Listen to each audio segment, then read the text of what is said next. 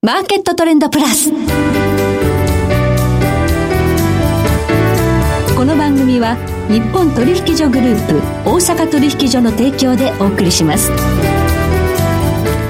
皆さんご機嫌いかがでしょうか？大橋ろ子ですコモディティ日経平均先物などデリバティブ取引の最前線の情報をピックアップ今日は元先物オプションディーラー本川裕二さんをスタジオにお迎えしています。本川さんこんにちは。こんにちは。よろしくお願いいたします。よろしくお願いします。さて10月、はい、下期入りということで、はい、気分を一転してと思いたいんですがそうですね。マーケット大荒れですね、うん、そうですね。この1か月の間によく動きましたよね、うん、うん、あの8月前回出た時9月ねあの初めの方でしたけれども8月末ぐらい8月の20日ぐらいにトヨタショックみたいなのが起きて2万7000円割れたぞとか言ったら、えー、菅さん退陣するぞと菅さん不出馬だよとか言ったら9月3日からガーンと上がっていってで、ね、あっという間に3万700何十円まで上がってきましたけど、はい、それ今度はね結構やっぱ3万いくらですから相当なんか期待感が大きかったら、うん、そしたら今度はね3400円ぐらい下がってきて2万7500円割れみたいな。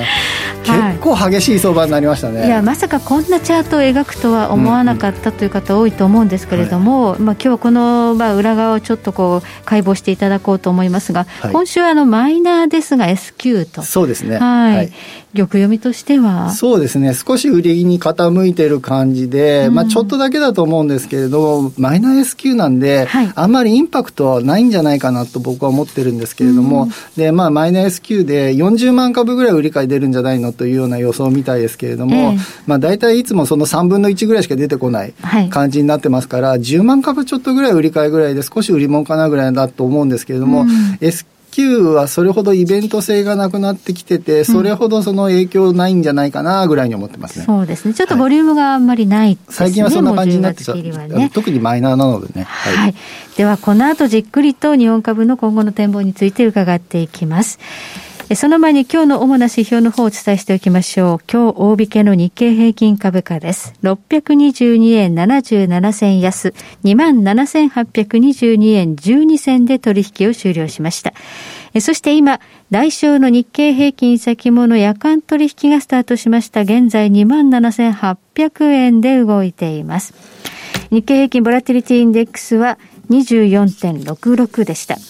そしてコモディティ、東京プラッツドバイ原油先物、中心現月22年2月切りは、日中取引の終値で1620円高、52,850円でした。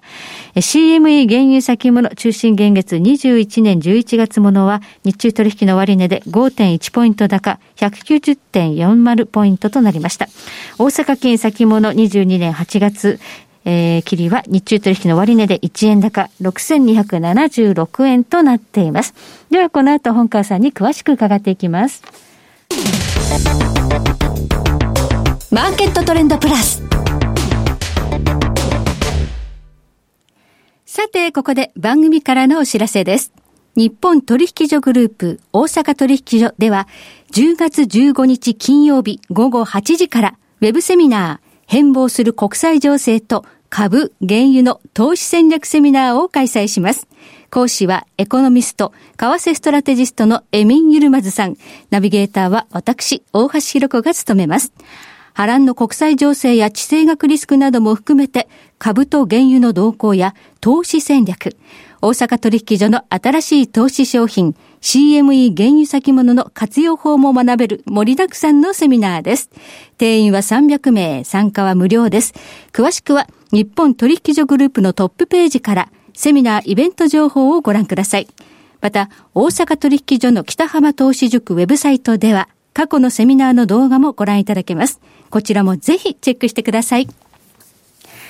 さて今日は元先物オプションディーラー本川裕二さんにお話を伺ってまいります。さあ、本川さん、この10月から全国的に緊急事態宣言が明けて、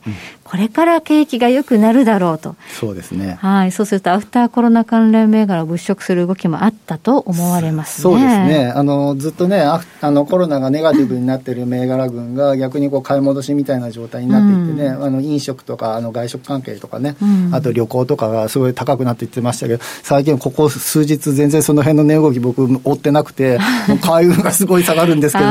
そんなばかり見てましたね。海運株ね、うん、かなり崩れてきました。まあ、このあたりはやっぱりちょっと市況銘柄なので、え気になるんですね。エネルギー価格が高いというところも、やはりややちょっと世界的に電力不足が問題になってるっていうのは、どうご覧になりますか、ね、えー、とまず海運ですけれども、最近なんかコンテナ運賃っていうのがなんか急落しているとかいうので、その辺もなんかバックボーンには、下げのボーンには、あの、あの、裏にはあるらしいんですけれど、あるようなんですけれども、基本的にやっぱり、えっと、この海運株って7月末ぐらいからぐーんと買われていって、まあ、優先とか5000円ぐらいだったやつが1万円以上まで上がったような銘柄になるんですけれども、まあ、この辺って、えっと、商船三井とかをはじめとして、そう優先とか、えっと、すごく大きめの配当を出すというので、えっと、高配当利回り銘柄ということで買われていった面があったと思うんですよね。はい、それが9月の末で、えっ、ー、と、配当、あの、月配当権利落ちが起きて、うん、その配当、あの、権利落ちの前の2日ぐらい前に、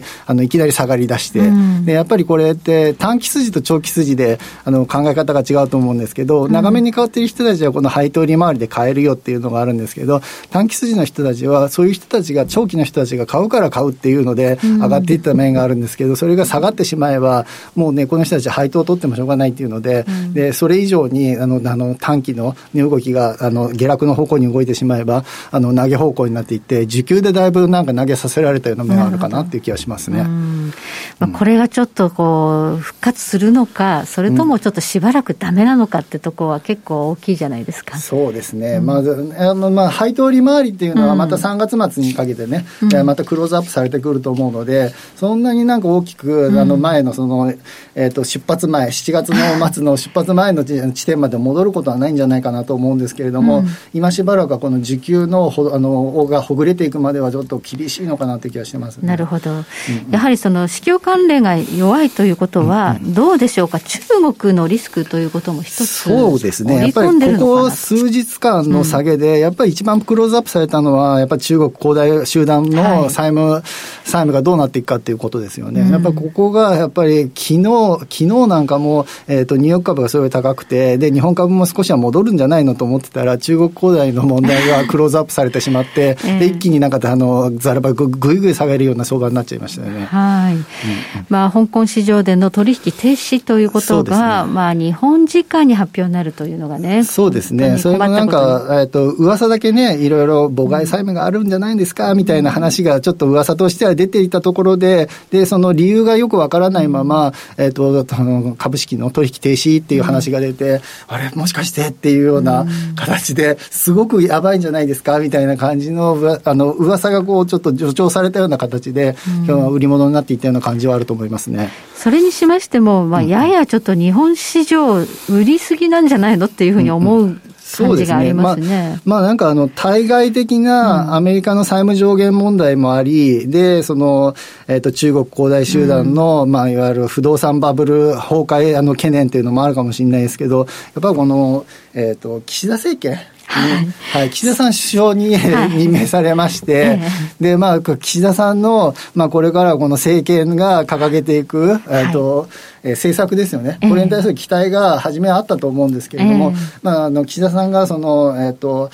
えー、自民党総裁選挙になるときに、あの選挙のときに、えー、っと、えー、金融所得課税の話立ち上げてまして、はい、これがすごく気になりますよねっていうことですよね。はい、はい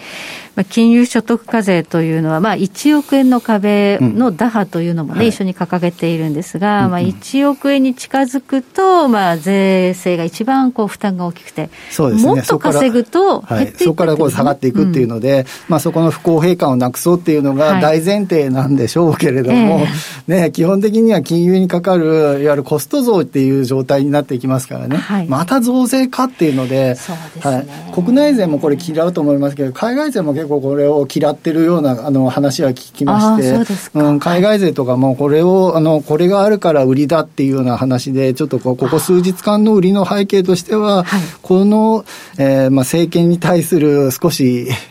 ノーと言いますか、はい、その政策はやめないかっていうような、はい、うん、なんかちょっと話で売られてるっていうような話はありますね。まあ、あの具体的にね、あの全部にこう、ね、金融所得課税かけるか、一律なのかどうかっていうのも出てきてないんですけど、印象が悪いんですかね。そうですね、中身が悪いですけど、やっぱり中身がよくわからない状態っていうのが、一番なんかこう不安感を煽る状態ですからね、でももっとなんかこう、どういう形にするの、総総合課税にするんですかとか、はいはい、あの累進税的に感じにするんですかとか、その辺がわからないまんまになってますから、うん、ちょっとやっぱこの中身待ちのような状態ではありますよね、これについては。海外勢もこれを嫌っているということで、はい、まあ、やはりそのリスク取る、金融市場にとってリスク取る人たちが嫌う税制ですから。そうですね、まあ、もうこの取引の、ね、コストが上がるということになっちゃいますからね。えー、そこはちょっとこれ、織り込まれてるんじゃないかっていう不安もあるわけですね。このバリエーションなんですが、日経平均も2万7000円台というのは、3万円台からの急落としてはかなり大きいんですけど、はい、下げ止まらないんですか？そうですね、やっぱりこの、えーまあ、2万7000円割れから3万700円までまでいって、うん、でまあ、かなり期待権がたまがあの上がったところでからの3000数百円の下げで、うん、またあの年初来安値が近づいてきてますから、はい、この間に買った人たちで全員そうやられの状態になってきてますから、はい、相当結構厳しいですよね、やっぱり時給的に潰されていくっていうのはあるかもしれないので、うん、もしこれ2万7000円、はい、この8月8日につけた2万7000円割れっていう、ここを切ってくるようだと、相当厳しいかもしれないですね。ちょっと需給的にも厳しいということで、うんうん、すぐに V 字で反騰するようには見えないと。そうですね。やっぱりその、対外的なそのリスク要因がなずっとくすぶり続けていくような話、恒大集団の話なんかは、まだこれ、明日、明後日に終わるような話じゃないと思いますけど、これ数か月とか数年かかるような話かもしれないですね。はいはい。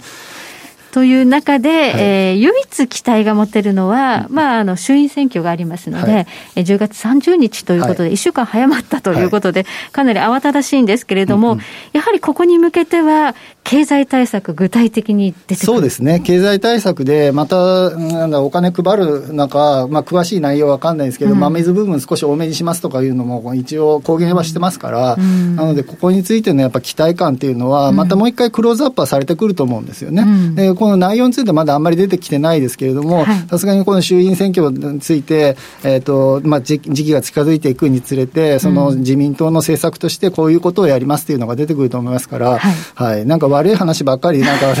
いっぱい並ばりましたけど、とりあえずそこに対する期待は残ってるんじゃないかなという気はします。はい、ただ、この経済対策、内容によっては評価分かれると思いますので、はい、やはり思い切ったことが出てこないとね。そうですね、はい、なんか前みたいに使い残しがあるみたいなんとか、いろいろありましたけれども、はい、やっぱりちゃんと真水の部分でちゃんと使って、うん、ちゃんともうみんなにまたお金配るみたいなことがね、分かりやすいやつが出てくればね、うんまた、うんと、交換するようなあの材料にはなると思いますけどね。ね。選挙に向けてこれ、上がる力がないと、かなりこれ、その後悲観的になると。そうですね、ここで上がらなかったらっていうのはあると思いますね。はい、ではちょっと選挙に向けてというのを希望に、ちょっと相場見ていきたいと思います。え今日は元先物オプションディーラー、本川裕二さんをお迎えいたしまして、お話を伺いました。本川さん、今日はどうもありがとうございました。ありがとうございました。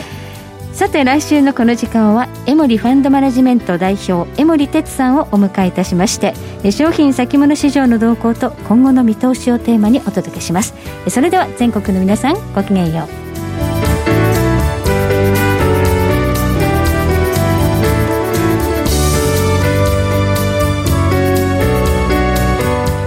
組は日本取引所グループ大阪取引所の提供でお送りしました。